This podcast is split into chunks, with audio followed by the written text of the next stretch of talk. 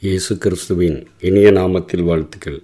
நாளிலும் ஏசாயா தீர்க்கதரிசியின் புஸ்தகம் நாற்பத்தி மூன்றாவது அதிகாரம் ஒன்றாம் வசனத்திலிருந்து ஏழாம் வசனம் வரையிலும் தியானிக்கப் போகிறோம். இந்த முழு அதிகாரத்தையும் நான்கு தலைப்பின் கீழே நாம் தியானிக்கப் போகிறோம். இந்த நாளிலே முதல் பகுதியை மாத்திரம் தியானிக்கலாம்.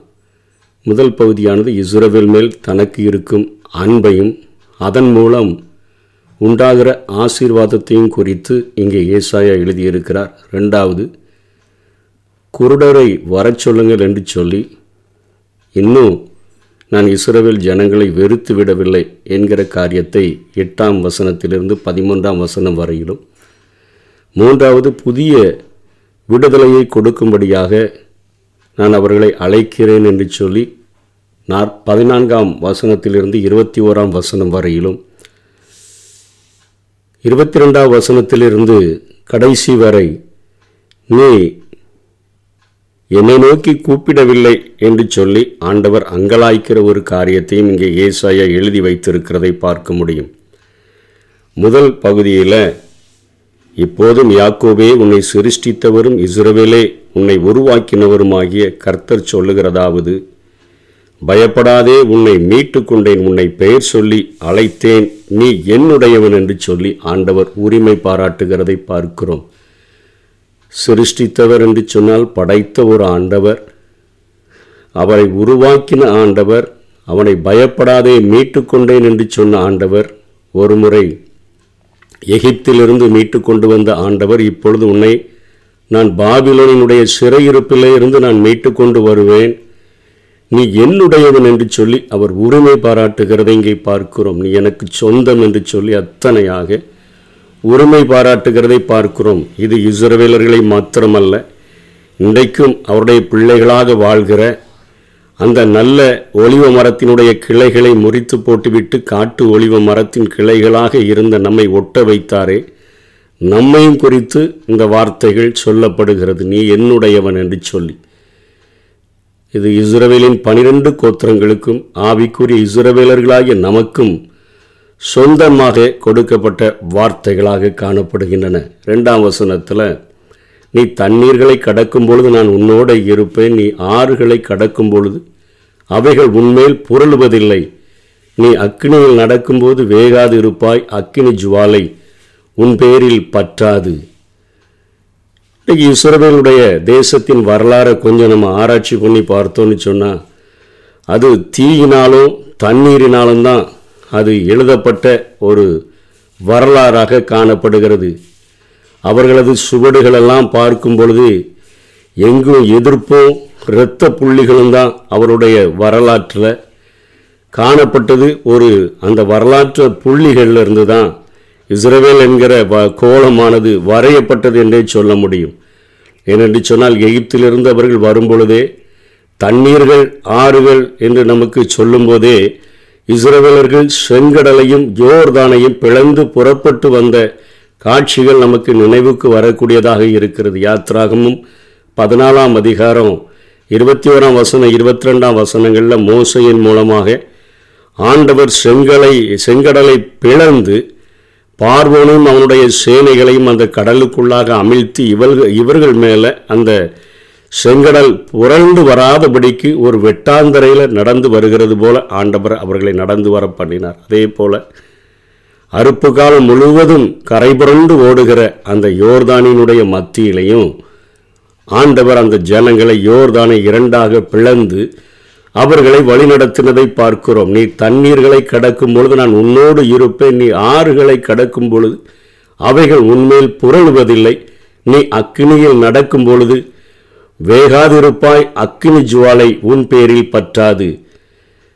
இது நேபுகாத் நேச்சார் பாபிலோனின் ராஜா எருசலேமை தீக்கிரையாக்கி முற்றுகையிட்டதை குறிக்கக்கூடியது. பின்னாட்களில் இயேசு கிறிஸ்துவனுடைய சிலுவை பாடு மரணம் உயிர்த்தெழுதலுக்கு பின்பாக கிபி எழுவதிலும் ரோம பேரரசால அதாவது தீத்து ராயனால மீண்டும் சூறையாக்கப்பட்டவையெல்லாம் நம்ம பார்க்கிறோம். ஆகவே அவைகளுக்கு மத்தியில் இத்தனை தண்ணீர்கள் புரண்டு வந்த போதிலும் இத்தனையாய் தீக்கிரையாக்கப்பட்ட போதிலும் தேவனுடைய வாக்குத்தத்தம் இஸ்ரவேலருக்கு மிகவும் தெளிவாக வழங்கப்பட்டது.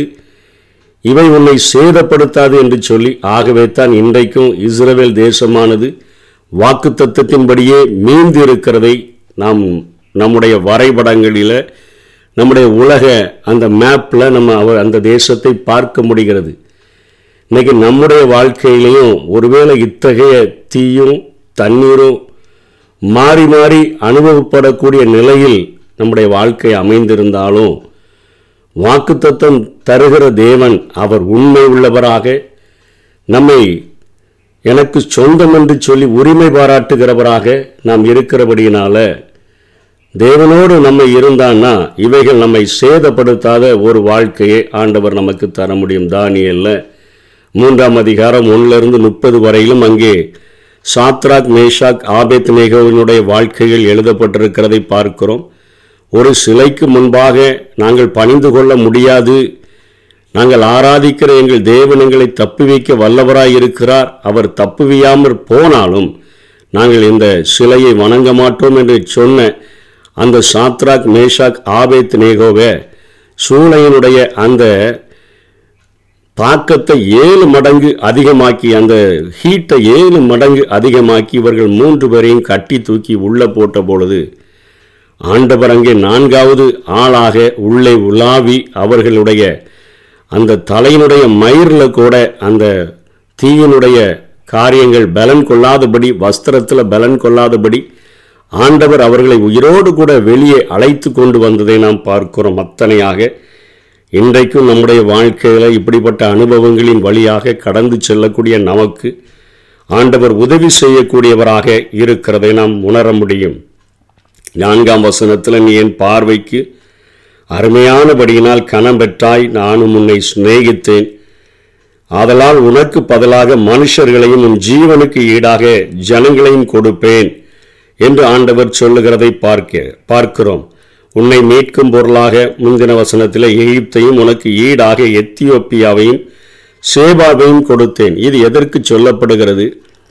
பாபிலோனில் இருந்து தன்னுடைய ஜனங்கள் விடுதலையாகி வருகிறதற்கு கோரேசின் மூலமாக விடுதலை பெற்று வருகிறதற்கு ஆண்டவர் அந்த கோரேஸ் ராஜாவிற்கு எகிப்தை ஜெயிப்பதற்கான ஒரு பலத்தையும் எத்தியோப்பியாவை ஜெயிப்பதற்கான ஒரு பலத்தையும் சேபாயை சேபாவை ஜெபி ஜெயிப்பதற்கான ஒரு பலத்தையும் கொடுத்து அந்த தேசத்தை அவன் கைகளிலே அவர் ஒப்பு கொடுத்தபடியினாலே இவன் இவர்களை பார்த்து நீ போய் கட்டப்படு எருசலேமே கட்டப்படு என்று சொல்லி அவன் அனுப்பினான் என்று சொல்லுகிறார். உன்னை மீட்கும் பொருளாக மற்ற தேசங்களை அவனுடைய கைகளில் நான் கொடுத்தேன். எகிப்தை பிடித்து கொள்ளும்படியாக எத்தியோப்பியாவை பிடித்து கொள்ளும்படியாக சேபாவை பிடித்து கொள்ளும்படியாக நான் அவனுக்கு இவைகளையெல்லாம் கொடுத்தேன். மனுஷர்களையும் உன் ஜீவனுக்கு ஈடாக ஜனங்களையும் கொடுப்பேன். நான் உனக்கு கொடுத்திருக்கிறேன். நீ பயப்படாத நான் உன் கூட இருக்கிறேன். நான் உன் சந்ததியை கிழக்கிலிருந்து வர பண்ணி உன்னை மேற்கிலிருந்து கூட்டிச் சேர்ப்பேன். நான் வடக்கை கொடு என் நோக்கி கொடு என்றும் தெற்கை நோக்கி வைத்திராத என்றும் சொல்லி தூரத்தில் இருக்கிற என் குமாரனையும் பூமியின் சமது கடையாந்திரங்களிலிருந்து என் குமாரத்திகளையும் நான் என் மகிமைக்கென்று சிருஷ்டித்து உருவாக்கி படைத்து என் நாமம் தரிக்கப்பட்ட யாவரையும் கொண்டு வா என்பேன். இஸ்ரவேல் மக்கள் பாபிலோனில் இருந்து திரும்பி போய் ஆலயத்தையும் பட்டணத்தையும் கட்டினபடியினால் பாபிலோனில் வாழ்ந்த யூதர் மட்டுமல்ல மற்ற இடங்களிலும் சிதறடிக்கப்பட்டிருந்த யூதரும் எருசலேமுக்கு வருவார்கள் என்று இங்கே ஏசாயாவினால முன்னறிவிக்கப்படுகிறதை பார்க்கிறோம். இவர்களையே தூரத்திலிருந்து வந்தவர்கள் என்று இங்கே ஏசாயா குறிப்பிடுகிறதை பார்க்கிறோம். தன்னுடைய ஸ்தானத்தில் இருந்து சிதறி போன எல்லாரையும் அந்த ஸ்தானத்தில் நான் கூட்டி சேர்ப்பேன் என்று சொல்லி இங்கே வாக்கு கொடுக்கிறதை ஆண்டவர் சொல்லுகிறதை நாம் இங்கே பார்க்கிறோம். ஆகவே இந்த வசனங்களிலே சொல்லப்பட்ட வார்த்தைகளுக்கு நம்மை முற்றிலுமாக ஒப்பு கொடுத்து ஆண்டவரே எங்களுடைய வாழ்வினுடைய சிறையிருப்புகளில் இருந்து எங்கள் வாழ்க்கையின் சூழ்நிலைகளில் அநேக நேரங்களில் தண்ணீர்கள் எங்கள் மேலே புரளுகிற புரளுகிறது போல ஒரு சூழ்நிலை உண்டாகிறது. ஆறுகள் புரளுகிறது போல ஒரு சூழ்நிலைகள் உண்டாகிறது. அதே போல தீயில கடந்து போகிறது போல ஒரு சூழ்நிலைகள் எங்கள் வாழ்க்கையில் அடிக்கடி நேரிடுகிறது. இவைகள் எல்லாவற்றின் மத்தியிலும் எங்களை நீர் படைத்தவராக நீர் எங்களை உருவாக்கினவராக எங்களை மீட்டு கொண்டவராக எங்களை பெயர் சொல்லி அழைக்கிறவராக என்னுடையவர் என்று நீர் எங்களை குறித்து நீர் பெருமை பாராட்டுகிறவராக மேன்மை பாராட்டுகிறவராக நாங்கள் உமக்கு சொந்தம் என்று சொல்லுகிறபடியினால ஆண்டவரே நீர் எங்களுக்கு உதவி செய்யும் என்று சொல்லி கேட்டா உம்முடைய பார்வையில் நாங்கள் நிச்சயமாக கனம் பெற்றவர்களாய் மாற முடியும். அப்படிப்பட்ட கிருபைகளை தேவன் நமக்கு தந்தருள்வாராக. ஆமை தண்ணீர்கள் கடக்கும் போது என்னோடு இருக்கின்றீர். அக்கினியில் நடக்கும் போது கூட போவதில்லை எரிந்து போவதில்லை மூழ்கி போவதில்லை நான் எரிந்து போவதில்லை.